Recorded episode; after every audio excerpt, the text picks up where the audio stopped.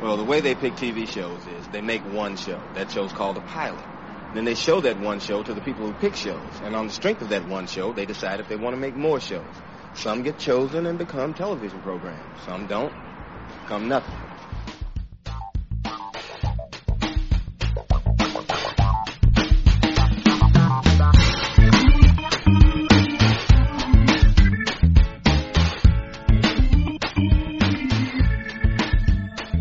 Welcome to the Pilot Season Podcast. This is episode number twenty-four. I'm Dan. And I'm Jen. And this is the show where we pick a pilot episode of a T V series and watch it and discuss it and dissect it a little and just generally have some fun talking about it. Each week, one of us take uh, takes a turn picking an episode to talk about. This week was my week to pick, and I picked Marvel's Runaways, which is a Hulu original based on a the Marvel comic of the same name that originally came out in two thousand three. So a little bit of history for you there. Okay. I think I I think I did mention to you that th- this was based on a Marvel comic, or you or you knew that, sort of, kind of. I guess you told me. I mean, I knew it was Marvel from seeing the the commercials and everything, mm-hmm. but I didn't. Didn't really know that it was like newer, like two thousand three. To me, that's, you know, kind mm-hmm. of newer for. It is, but but then when you think of that, it's like fifteen. You know, that's oh, fifteen sure. years ago. It, right. It, it doesn't. Yeah, it doesn't feel like it was that long ago. In fact, in a sense, this was a weird one to watch because I guess I kind of had an unfair advantage in that I actually did read Runaways, the comic, when it came out. You know, I was interested in in the, that they were making a television version of it. You know, usually I watch all the comic book T V shows that come out. This was the one that I, I actually, for some reason, hadn't gotten to yet. I don't know why. I guess maybe just because there's already so many, like so much stuff that we watch together and then I watch separately, and you know, we watch stuff for the podcast. It was one of those shows that I was just kind of keeping in my back pocket, just thinking I'll get to it one of these days. And then I just thought, well, this would be this would be a good time to to do it. I, I think, you know, last week's episode we did Uh, The Handmaid's Tale, which was a, another Hulu original. So I guess I was just kind of keeping with a theme. Hulu just, on the brain. Yeah. Well, you know, Hulu's um, like Netflix and Amazon. They, you know, they put out some pretty decent original content. Yeah. So I was I was interested to see what Hulu was going to do with this property, and pleasantly surprised with this first episode. As as much as I know about it already going in, they they did a lot with it that I that I, I didn't know going in. They, they they took some some liberties, made some changes to the the story and some of the characters, but not so much that it was off-putting or offensive to my my comic book nerd sensibilities. So in, in that respect, I, I felt like I was watching something brand new, you know, as, as for as familiar as it was, a lot of it was brand new to me. Okay. Well, I would say that everything was new to me. Yeah. This, you know, unlike some of, um, Marvel's other properties, I know nothing about this one. So, no prior experience, opinions, mm-hmm. no expectations. Okay. Well, just to, uh, I guess, give a, a brief synopsis of this this first episode. It, it follows a group of six teenagers, Alex, Nico, Carolina, Molly, Chase, and Gert, and they're all uh, they're all children of very, very well-to-do parents. They're all in, in different uh, industries and different professions, but they're all very, very well off. They all attend this private academy, and we learn that they were once kind of a close group of friends, mostly because they are brought together because their parents are part of this, what we're led to believe is a, a charitable organization called the Pride Foundation. So these kids have known each other since they were, you know, since they could probably remember being together. They have since grown apart. We find out that they're, we don't find out specifically what happened, but there is a kind of a, a tragedy that happened that we don't see. It, it, it happened prior to this episode that kind of fractured the group. They come together at the end of the episode to kind of reconcile, and then they they see some stuff that they don't really know what to make of. The kids get together at Alex's house because all of the parents are meeting there. They think it's a a meeting of the Pride Foundation.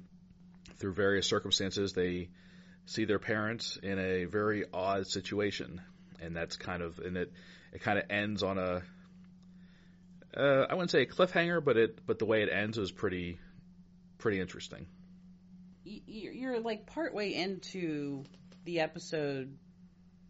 Well, at least it took me partway into the episode to realize the connection between these friends wasn't just they all went to school together and, and mm-hmm. whatever. It's the, the parents were really the the connection.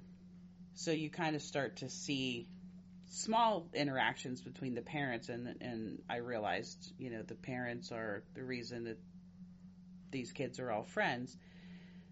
Alex's parents, they're the ones that are hosting this event, mm-hmm. uh, Pride charity meeting or whatever they're calling it.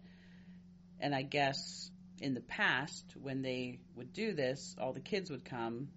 So the kids were kind of used to like meeting at Alex's mm-hmm. house. The first thing that kind of made me think like, what's going on here, is when they showed all these robes. Mm-hmm. And honestly, like I didn't, I didn't know what the heck to make of that. I was like, is this something weird or kinky or like what?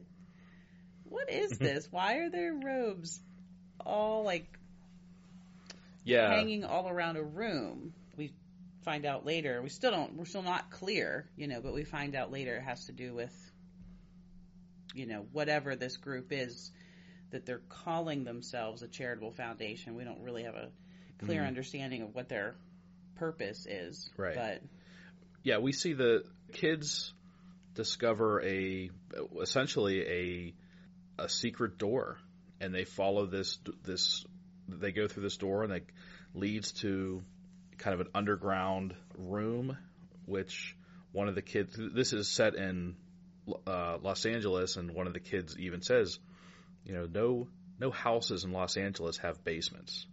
Like, this is more than just a basement or a wine cellar. This, there's something going on here.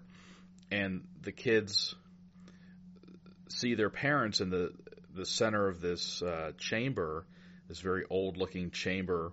They're all wearing the the robes, these kind of deep red robes, and they all look like cult members. And they essentially, we don't exactly un- understand what's going on in this. Uh, But they they essentially sacrificed this young girl, the the same young girl that we saw in the very beginning of the episode, who was like a runaway. Mm-hmm.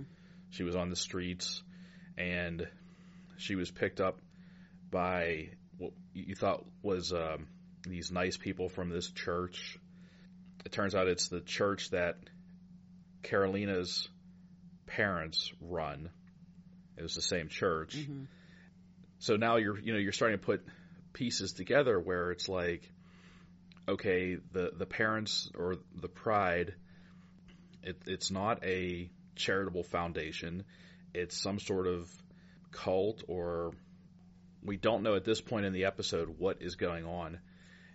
But all the kids see their parents take part in this chilling ritual in which this young lady is put into this, like a sarcophagi or something. Yeah, it looked, it looked like a very modern yeah. casket or something. It wasn't just like a rectangular box made of like wood. Yeah, or... it almost looked alien. Yeah. So I, I wonder if it's going to be some sort of alien creature, or, you know, if the parents will turn out to be aliens. I don't know.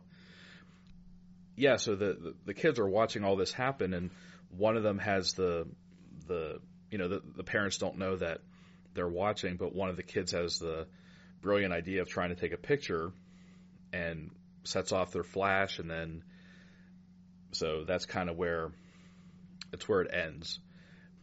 I really enjoyed this episode. I thought they did a lot of things well. It was a pretty decent portrayal of teenagers, although you kind of had all your your teenage stereotypes going on. Yeah.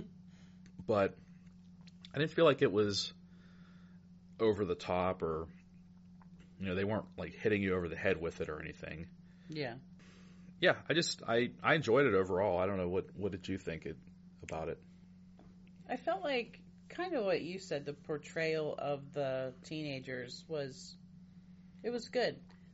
The thing that bring originally brought them all together was their parents. And it's funny because I've had I've been in situations like that. Like, my parents and all their friends have kids. They automatically assume, well, all of our kids will want to be the best of friends. Mm-hmm. And there's some event at someone's house and all the kids are there. And what are you going to do? You can't really hang out with the parents, so you're going to hang out with these kids. And the more events you go to, the better you get to know these kids. And they are your friends. But then you go back to, like, quote, regular life, your school friends, your friends from other activities or, or whatever. And I can, you know, we know that they sort of drifted apart because of a tragedy. Mm-hmm. But at the same time, I kind of thought, yeah, I could easily see them drifting apart because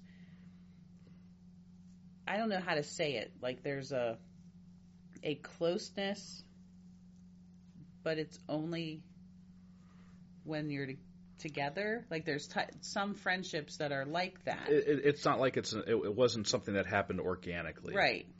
It was like it was like manufactured. And so they may truly like each other, care about each other, and be friends, but they have other pieces of their lives that maybe they're a little bit more invested in. Mm-hmm. So a different group of friends might go through a tragedy and still all those friendships remain intact, and that's not exactly what happened here. Um, so I, I kind of felt like I get that, you know, mm-hmm.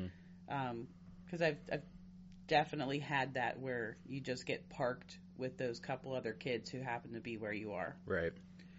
Um, I guess the couple things that I sort of wondered about, the tragedy that that split this group of friends apart was the death of one of their friends. Well, we get to the end of the episode and we see that we I don't know what we're seeing, to be honest with you, all the parents, and they're sacrificing a teenager. So then I kind of wondered, well, how did the how did the girl die? How did the original the friend Right, die. Amy. So was it a something perfectly normal, or did the did somehow she was the next person that had to be sacrificed or something? So that, you know, kind of wondering about that. Um, and then also there's two girls in the group of six friends who are, I guess we could call them like adoptive sisters, like. The one girl, her parents adopted the other girl. Mm-hmm. And the adopted girl is Molly.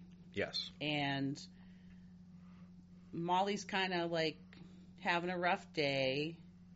um, she's not feeling well, and in her pain, I guess, trying to, you know, deal with everything, she kind of realizes that, like a like a superhuman strength. Like, she literally bent a chair with her hand. Mm-hmm.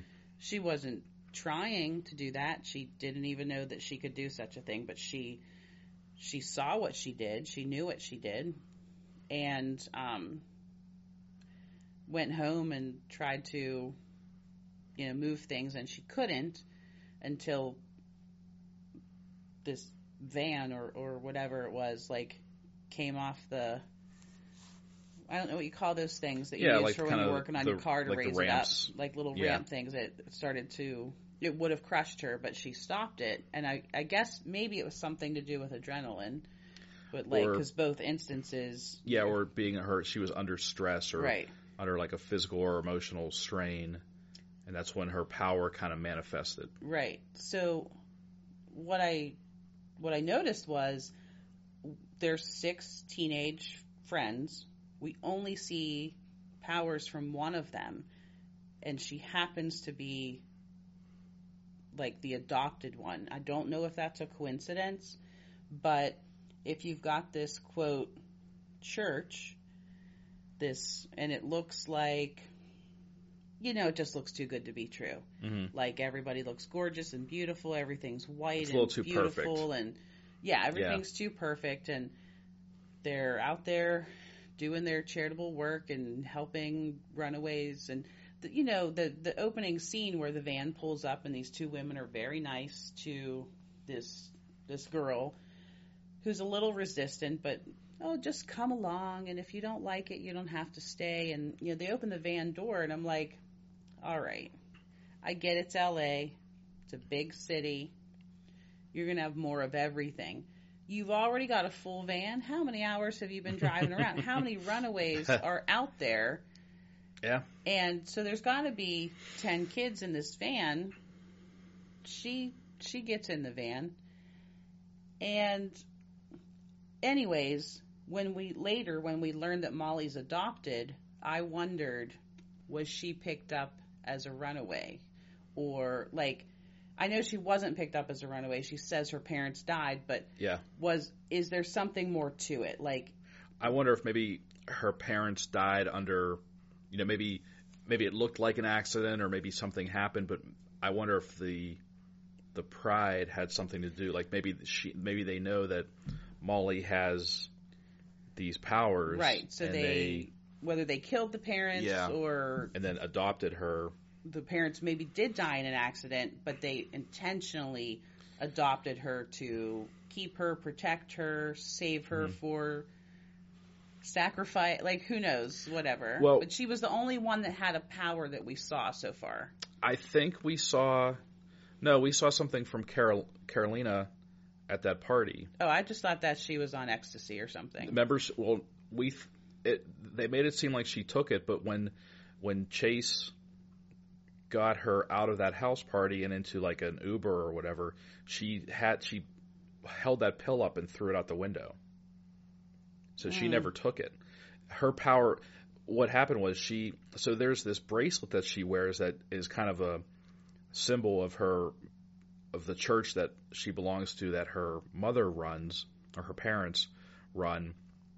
And she even, she says something early on, she's being interviewed as part, like something for like a promotional something or other for the church, and they asked her about the bracelet, and I guess, like I said, it's a symbol, and like you receive your bracelet upon whatever you you know joining the church. Or she she says something like, I I felt like I've been I've been wearing it since I was born. In fact, I can't re- ever remember taking my bracelet off.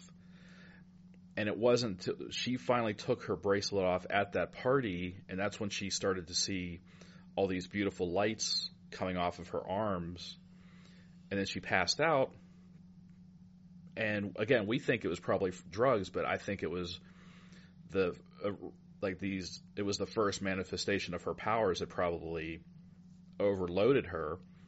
And then when Chase finds her and saves her from basically being gang raped, at this party. By his friends. By his friends. He puts the bracelet back on her, and you see this kind of like flash of color, light, and then she snaps out of it. Just like that. So, so I think the bracelet was like this inhibitor keeping her powers in check. I, I, I knew something was up with the bracelet, but I I guess I still thought that she took the drugs. I did. So that, I, that was my assumption too. You until know, so it was like either more, not a coincidence. Like clearly there's something up with the bracelet, but I thought that part of it was because she yeah. had taken something. I think that was just. So the, you're probably right. Like she she didn't actually take the pill. Right. I think that, like I said, that was kind of just a misdirect by the. Got me. Yeah. By whoever, you know, by by the show's creators to make us think one thing. So, so far we've seen two people exhibit powers in this first episode. So, that, that with two people, then I guess that would lead me to believe that all six of them are going to have powers. The name of the show is, is called Runaways. So, is it more, is it about the fact that the church picks up runaways to help them? Or are these six kids maybe just going to run away because they see that their parents are doing something yeah, awful? If, from what I understand, from what I remember reading in the, the original comic, yes, they they discover the truth about their parents and decide they don't trust their parents, and they have to they yeah they basically have to go on the run.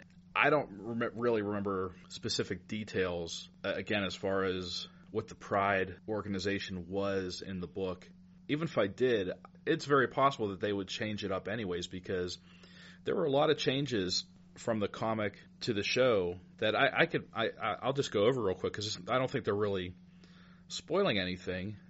First of all, so Amy was the friend who died, and I think I guess she was uh, Nico's sister. Mm-hmm. There was no Amy in the comic. Oh. Yeah, there was no Amy. The kids did not go to school together. They got together periodically whenever their parents did. So whether it was once a year or once every six months, whatever, they just that's all that's the only time they saw each other. So in the comic there was definitely more of a awkwardness because these kids really didn't know each other that well. They they sort like, of run with in school, they run with different social groups. Right. And so that but they still talk with each other, or even if it's, you know, ugly and tense, they still know each other. Right. Yeah, in, in the book they don't they, they barely know each other. Um, other than, like I said, the, the few times they get together. Molly's parents were not dead. So there were six pairs of parents mm. in the in the book. There there were probably a few reasons for making her adopted in the show. I feel like part of it, it was just um, kind of a practical reason, like to have two less characters or or have to figure out two, you know, two, two less people in this group. Because mm-hmm. twelve people, that, that that's a lot of characters to keep track of. Yeah. You know, I, I thought they did a pretty good job of making all the parents very individual, like making them distinct from each other. Yeah. You know, you had Alex's parents, which were, you know, this, this African-American couple. Nico's parents are this, um, they're like the uh, Asian techie couple. Gert's parents slash Molly's adoptive parents are this kind of um, hippie couple. And then you've got Carolina's parents, who are the uh, they run the church. But all the parents are they're distinct from each other visually, and they each have it, it's like it's like very strategic the way, because you know um, okay. uh, Alex's dad is in real estate. Alex's mom is a lawyer. Um, Carolina's parents have the kind of they've covered they're covering the religion aspect. Uh, you get the the feeling that Gert's parents are into like science, like they like or biology. What, what's with the there's the, something was going on home zoo? Yeah, something was going on in, in in their basement with all the animals. So they've got the like biological corner taken care of. Nico's parents were technology. We don't really know what Chase's parents, what their yeah, deal is. I don't know if they said. But anyways, but it, it feels like, like it's like there's a purpose for everything. It's like nothing is just happenstance. It's like this group of people, there's there is purpose there's behind. There's like a their, reason for each of them within yes, their organization. Yes, and and it's like their organization is probably more powerful than we could than we've even been led to believe, because we've seen very little of them as a group until like the, like I said the the end of we saw a little bit of them kind of socializing, having some drinks. It looked very normal, and then we see them all in these like blood red cult robes. It it was like normal, but also kind of a little bit like stiff. Like when they were still in the the kitchen before well, they went to this basement hidden area. Yeah, like they're they not were really chatting, and they were toasting a couple of times, but it even seemed a little bit forced, almost like they wouldn't really be friends or associate with each other if it wasn't for yeah. Well, it's not a charity. We don't know what it is, right. But whatever this reason is, they don't these are not people that naturally gravitate towards each other necessarily. The only thing they all have in common is that they all have money.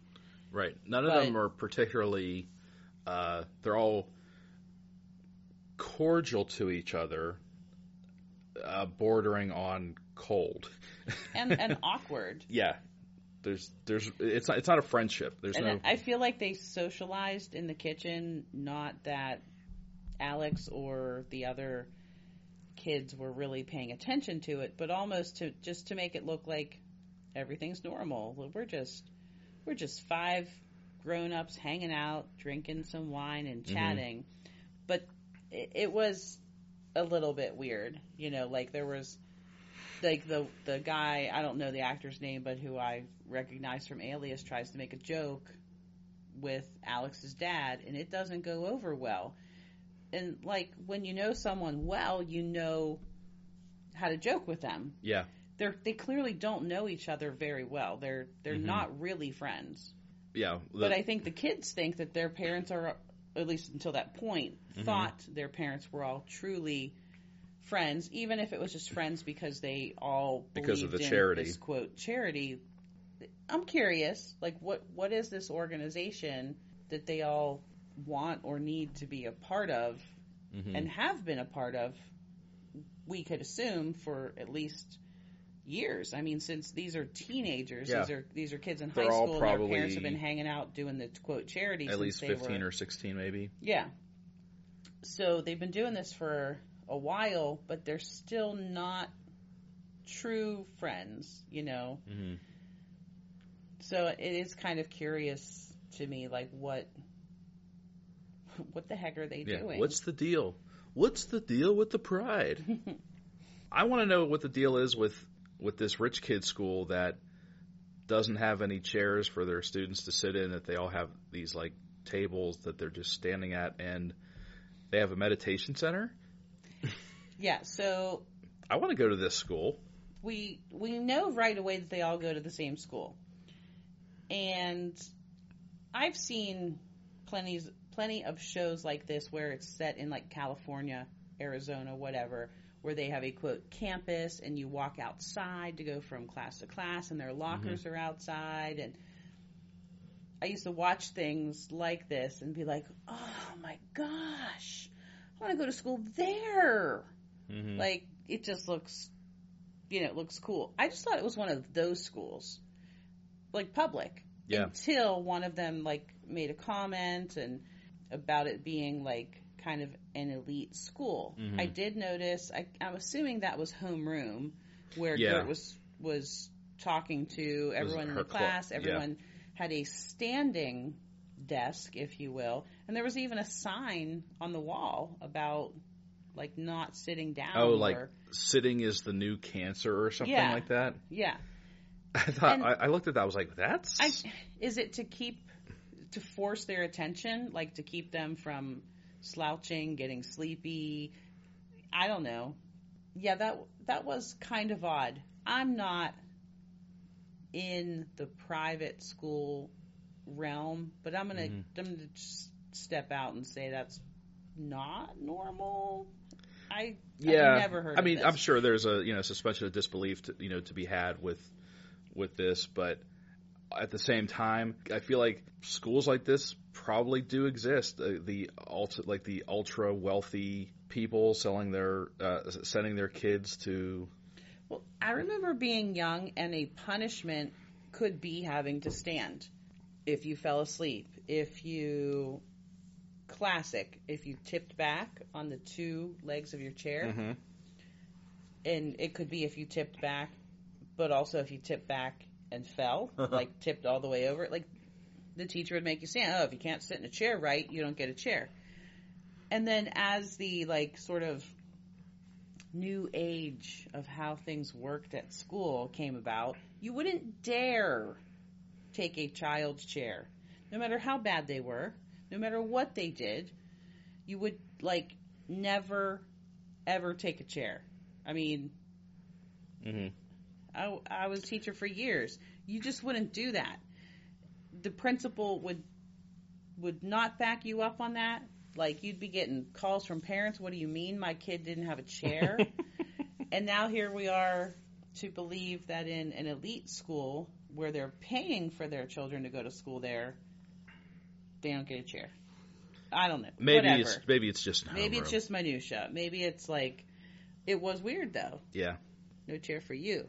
But didn't all the students as they stood there? I mean, granted, it's homeroom. It's probably like first thing. You're tired, but they all looked just desperate for a chair. I mean, they all were kind of like holding their heads up with their hand, or kind of slouched a little bit, or you know, it's kind of like get these kids a chair. Yeah, they were all. Kind of a little miserable already, and actually, I, I don't think we saw. I don't think we there were any other scenes with any with them in any classes to see if any any other. Yeah, I don't think there were other classes scenes. Had chairs. The only other stuff in school was like in the hallways, or when mm-hmm. Molly was trying out for the dance the team, dance team, and that was in like the gym. Yeah. Oh, and then the what did they call it? The herb. Meditation. Meditation. Center. I was going to say herbal. I don't know where I got that from. She said, "Yeah, maybe meditation go to the meditation center, center or the well, or she, or the nurse's office." Like, so I guess they have both. Well, aside from the uh, the awesomeness of the Atlas Academy, was there anything else that that's that uh, caught your eye? You know, the only other thing I could really say, um, and especially because we talked about the discovery. Of powers, especially um, with Molly, was that Nico was, you know, I don't know, she's probably going to have a power, and I don't know what her power is going to be, but she, she seemed to be trying to speak to her dead sister or conjure her or something. Like it was, she she has a certain look. She looks a little little goth, little goth, and I she's on the beach and she lit a fire and candles and. Was reading from this book, and I was like, oh, is she like Wiccan or something? Or I'm not sure where this is going, and then she's trying to like she watched come many from the episodes shadows of or Charmed. Something. Yeah, yeah. um, and she was pretty pissed off because whatever she was trying to do like didn't work. So I wonder if she's if her power is going to have anything to do with that, with like kind being like able a, to either speak to the dead, conjure spirits, like a black magic something, type of thing. Yeah, just something I, I kind of noticed. Like they, they kind of gave her the look, and they gave her, you well, know, yeah, like kind of a stereotypically corresponding, you know, scene, if you will, where like, oh, people that dress that way, of course they're going to be on the beach, like, you know, trying to get spirits to come out of the shadows. Yeah. That's how you spend a Friday night. So, or, you know, you hang out in a cemetery and listen to The Cure.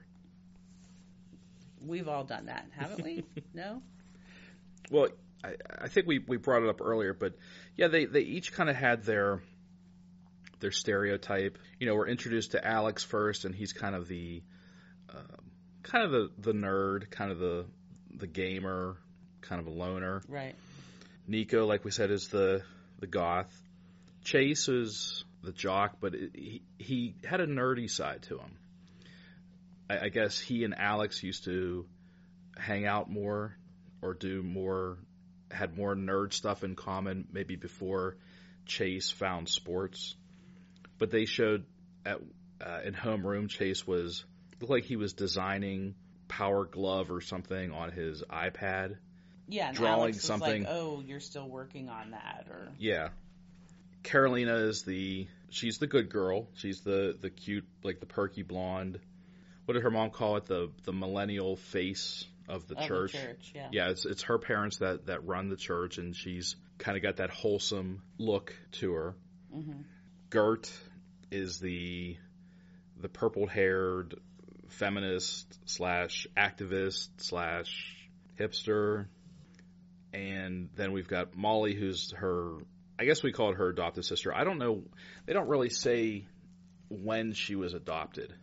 We don't know how long right. she's been with that family. And other than her exhibiting that her her strength, we don't really know a lot about her. She's we get the idea that she's probably a, a couple years younger than the rest, mm-hmm. because Gert's protective of her when um, when they're watching the Pride sacrifice that girl.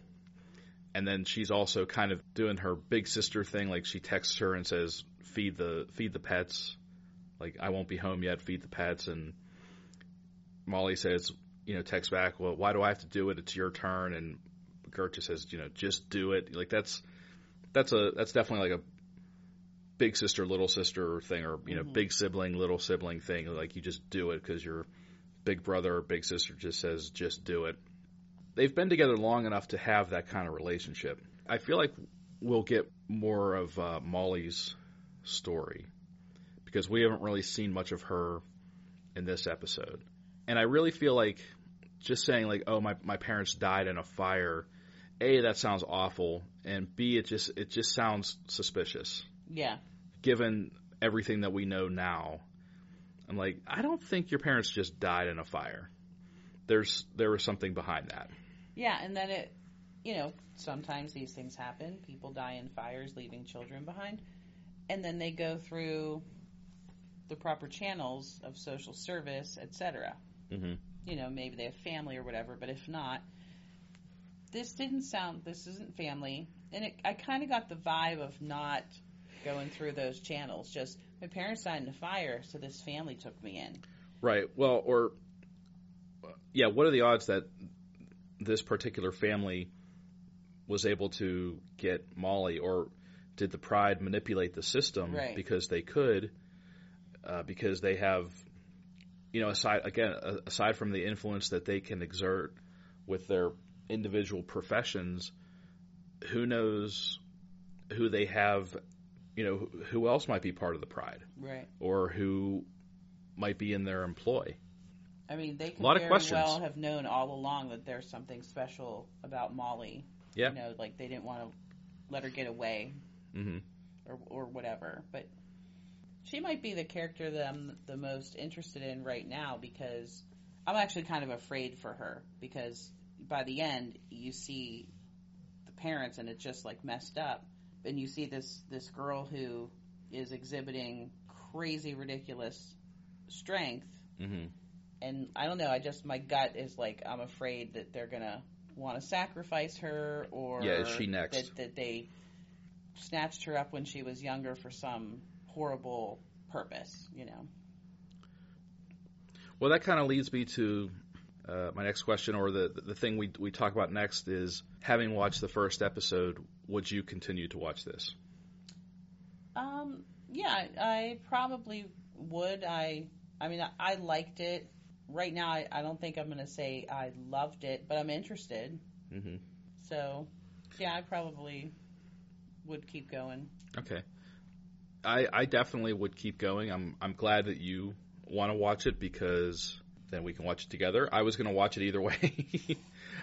I'm I'm glad that I finally did get to see this.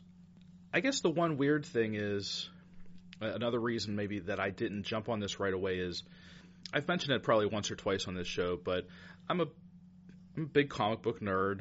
Comic, you know, comic book talk is always on my radar, whether it's by, you know, uh, social media or people that I talk to in real life or podcasts that I listen to, I I feel like I haven't heard anybody talk about this show. So I wouldn't say that necessarily worried me. Like you think, oh, n- no one's talking about how awesome it is. It must suck. I think it wasn't so much that as much as it was because nobody was talking about it. It wasn't really on my radar. I just kept forgetting about it. Mm-hmm. I was really, I shouldn't say surprised, but I thought just everything about this show I thought was pretty good, from the the story to the acting. Like, I thought all the kids were good. I thought it was faithful to the comic. Like, for the for the hardcore nerds, I thought it was faithful enough that the hardcore comic nerds would enjoy it, and the changes they made weren't offensive to, you know, for the hardcore nerds to be like, oh, well, they changed that, so I hate it. I thought the production value was really good. Everything looked good. Like, it didn't, like, nothing looked cheap or on a soundstage. Mm-hmm. You know, everything looked really well put together. Overall, I was I was pretty impressed with with this first episode. So, yeah, I'm I'm definitely want to keep watching. I was, like I said, I was very happy with with what I saw. So, it's definitely one that I want to keep up with. Plus, it's only, you know, this first season is only ten episodes, and all ten are available. Mm-hmm. So it's even more of a incentive to to watch. I don't know how I don't know how well it, it did or or is doing, or if it was if it wrapped up after the the first season, or if they left it open for a second season. I haven't heard if it was renewed, so that's something I'd be interested in, in finding out as well. Oh, yeah, we'll check it out. All right, so that's another one for us to watch. Not enough time in the day, friends. That is true. All right, well, uh, anything else before we that's close it up? That's it for me. Okay. Well, just a little bit of housekeeping, just to let you know that you can you can find this episode and other episodes on our website, pilot season t v dot blogspot dot com.